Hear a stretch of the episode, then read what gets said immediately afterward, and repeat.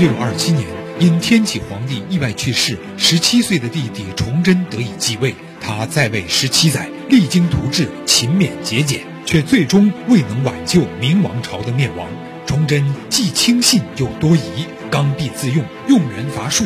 他听信谗言，滥杀无辜，甚至中了皇太极的反间计，将镇守辽东、曾击退努尔哈赤率领的清军的大将袁崇焕凌迟处死。奸臣魏忠和余党以擅杀岛帅毛文龙与清廷议和等罪名弹劾袁崇焕。这位抗金名将曾跟崇祯夸海口五年平定辽东，缘何未能实现？请听老林说旧闻：崇祯与袁崇焕的是是非非。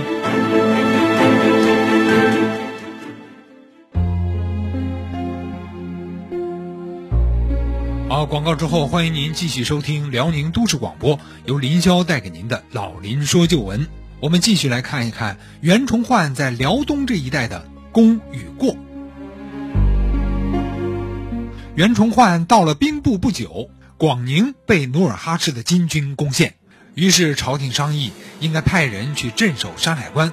袁崇焕得知之后，随即一人就到辽东一带去考察，就是现在的辽宁锦州山海关这一带。因为他在当知县的时候啊，就已经开始关心这一带的隐患了。原来的辽东驻防大将啊，叫孙承宗，这个人由于受奸臣魏忠贤的陷害，被调回来了。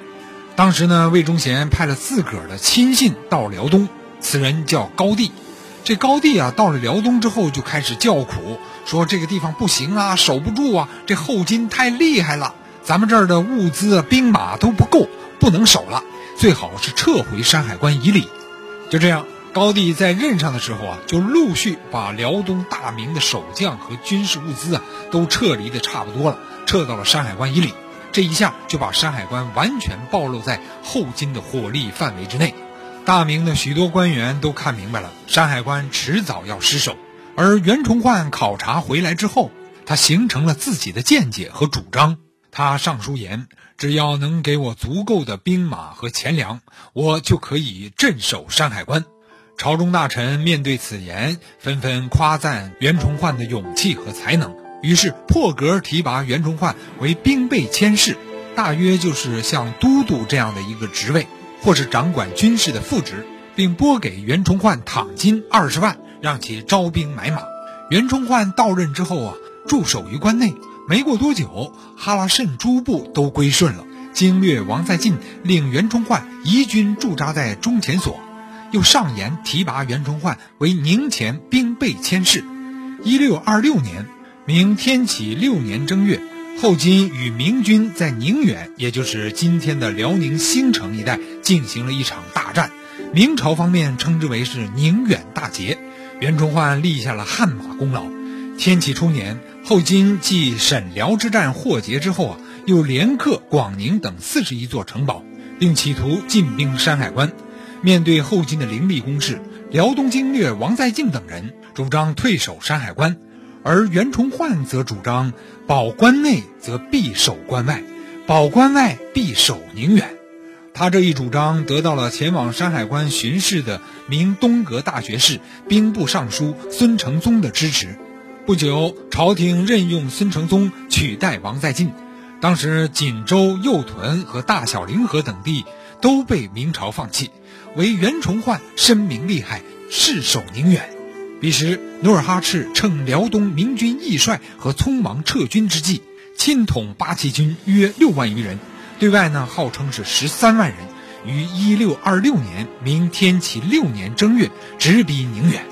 而袁崇焕临危不惧，一面修筑城墙，一面组织全城军民共同守城。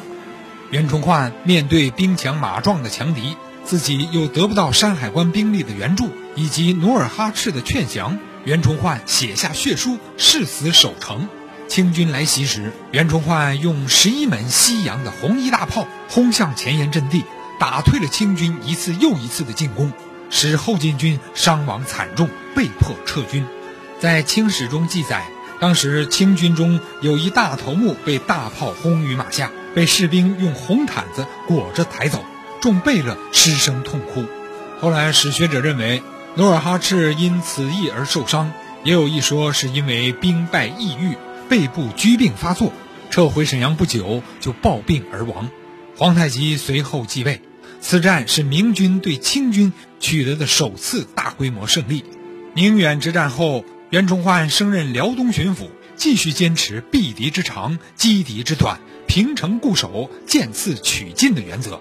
以袁崇焕为代表的主战派，为了确保山海关不受后金的威胁，坚持以辽人守辽土的作战方略，加固和扩建锦州、宁远及中左所、中前所、右屯、大凌河等关外诸城堡，并调集兵马充实粮饷，大兴屯田，还募集了六万余人的兵力，据守各城。袁崇焕坐镇宁远，平辽总兵赵帅教镇守锦州，短时间内构成了一道宁锦防线。一六二七年，天启七年五月初，皇太极从朝鲜退兵之后啊，以明朝和袁崇焕在锦州、大凌河、小凌河筑城屯田无议和之意，他亲率数万军队从沈阳出发，举兵向西，再次进攻宁远，围攻锦州。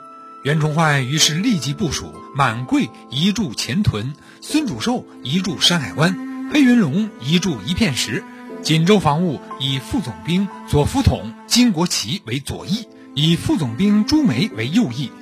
袁崇焕还调蓟镇、宣府、大同等地的兵马出关迎敌。锦州激战之后，金军进抵了锦州城外，四面驻扎步兵，将锦州城严密包围。明太监季用总兵张帅教驻扎锦州，负责守城。当后金军将要到来时，左副等人撤入锦州城内，平城固守，合力御敌。